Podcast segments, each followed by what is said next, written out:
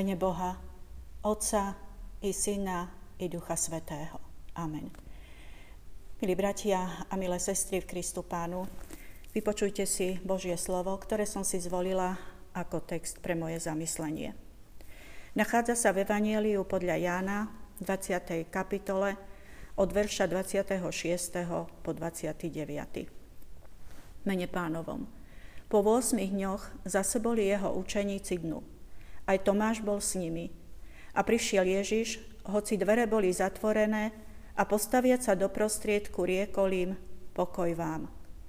Potom hovorí Tomášovi, daj sem prst a pozri na moje ruky. Daj sem ruku a vlož ju do môjho boku a nebuď neveriaci, ale veriaci. Tomáš mu povedal, pán môj a boh môj. Ježiš mu riekol, pretože si ma videl, uveril si. Blahoslavení, ktorí nevideli a predsa uverili. Milí bratia a milé sestry v Kristu Pánu. Temer v každej kázni sa hovorí o viere. Viera je spoľahnutím sa na Ježišovú milosť a lásku. Žiaľ, medzi ľuďmi tej pravej biblickej viery nie je veľa. Keď sa zamýšľame nad tým, prečo ľudia neveria, tak tých dôvodov je nesmierne veľa. Ale na druhej strane spoločným menovateľom je pícha. Pícha ľudského srdca. A dnes sme počuli o človeku, o ktorom sa hovorí ako o neveriacom Tomášovi. Nie je to celkom pravda. Tomáš síce neveril ale bol otvorený. Jeho pochybnosti vyplynuli aj z toho, že to, čo mu bolo povedané pre ľudský rozum, bolo priam nepriateľné. Preto Tomáš síce pochyboval, ale bol otvoreným pochybovačom, ktorý, keď sa stretol s pravdou, ochotne jej otvoril svoje srdce. Pán Ježiš Kristus zomrel, bol umúčený, skonal na Golgote, ale na tretí deň stal z mŕtvych. Pravdu o tomto však učeníci ešte nevedeli. Boli dlhodobo pánom Ježišom Kristom na túto skutočnosť pripravovaní. Napriek tomu, po tých ťažkých udalostiach nedokázali tejto úžasnej pravde, že Ježiš Kristus stane z mŕtvych, otvoriť svoje srdce.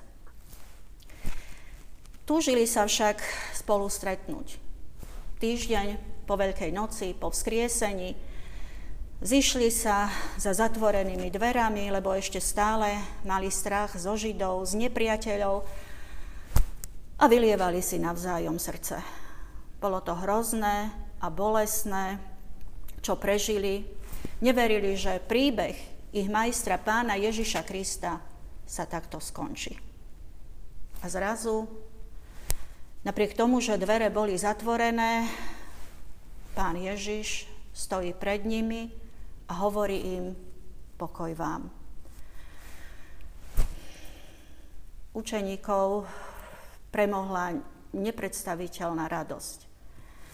Neuveriteľné sa stalo skutočnosťou. Pán Ježiš Kristus, ktorého položili do hrobu, mŕtvého, je zrazu živý a dokonca uprostred nich hovorí k ním a pozdravuje ich tým najkrajším prianím, prianím Božieho pokoja. Okrem toho, pán na nich dýchol. Bol to taký prísľub, že to, čo od neho získajú, prevýši všetky očakávania. Príjmete Ducha Svetého. Budete naplnení Duchom Svetým a ten vás uvedie do každej pravdy. Učeníci po tejto skúsenosti Naplnení radosťou oznámili to aj učeníkovi Tomášovi, ktorý však bol veľmi skeptický. Bratia a sestry, je to aj pre nás také memento. Ak vynechávame spoločné zhromaždenia, tam, kde sa ľudia stretávajú s pánom Ježišom Kristom, aj nám hrozí, že prídeme o ten jedinečný okamih, o stretnutie s našim spasiteľom. Preto nevynechávajme spoločné zhromaždenia. Tomáš však, keď sa ho učeníci neskôr pýtali, prečo nebol, že pán prišiel medzi nich a zažili čosi, čosi úžasné, napriek pochybnostiam, napriek tomu, že nechcel otvoriť srdce tejto pravde, ale predsa len sa rozhodol, že do zhromaždenia príde. A tak o ďalší týždeň, opäť v nedeľu, už druhú nedeľu po Veľkej noci, Zavítal aj Tomáš do zhromaždenia a pán Ježiš Kristus sa nad ním zmiloval. Vedel, že to nie je človek zatvrdilý, že to nie je človek v pravom zmysle slova neveriaci, ale naopak je otvorený pravde a ak získa informácie, dôkazy tak jeho srdce sa tejto pravde podvolí. Pán Ježiš teda opäť prišiel, prišiel kvôli Tomášovi a Tomáš vidiac pred sebou svojho milovaného pána, nezmohol sa ani na slovo. Respektíve to, na čo sa zmohol, bolo padnutie pred pánom Ježišom Kristom a vyznanie Pán môj a Boh môj tým vyjadril všetko. Jeho viera bola naplnená. Stretol sa so svojím spasiteľom, živým, vzkrieseným, doslova s väčšným Bohom, ktorý je zárukou odpustenia jeho hriechov a spasenia. Tomáš mal príjmenie Didymus. Znamená to dvojča. Bratia a sestry, je dôležité, aby sme neboli dvojčatmi Tomáša, čo sa týka pochybovania.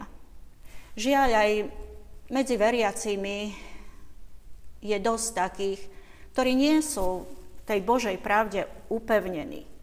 Majú množstvo otázok, pochybností. Ale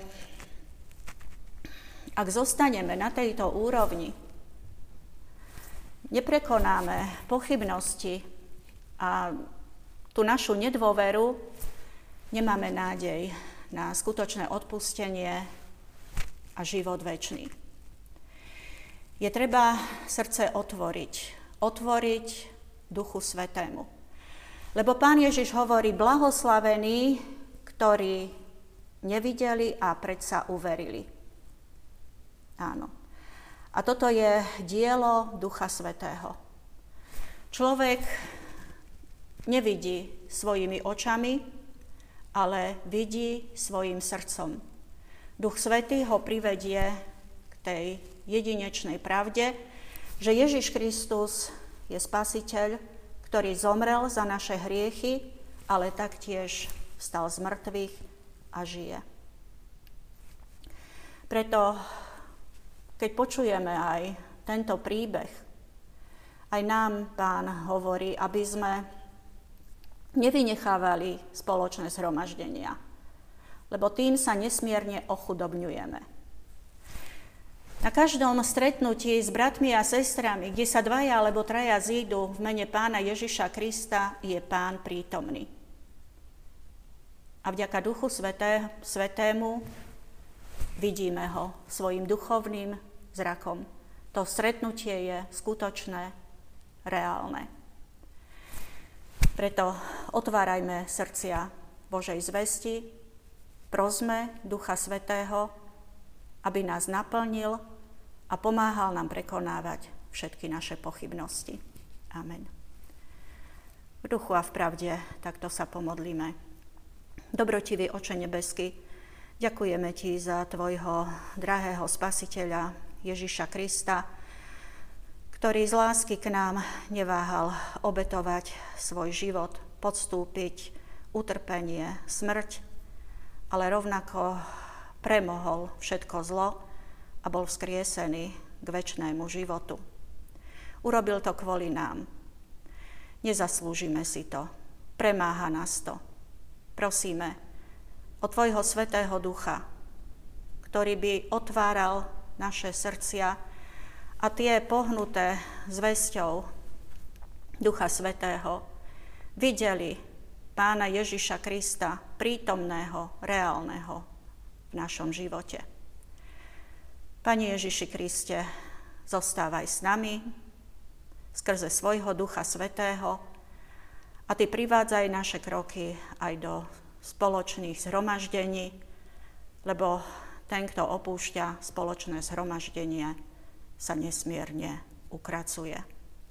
Zmiluj sa preto nad nami, Ty nás veď a žehnaj. Amen.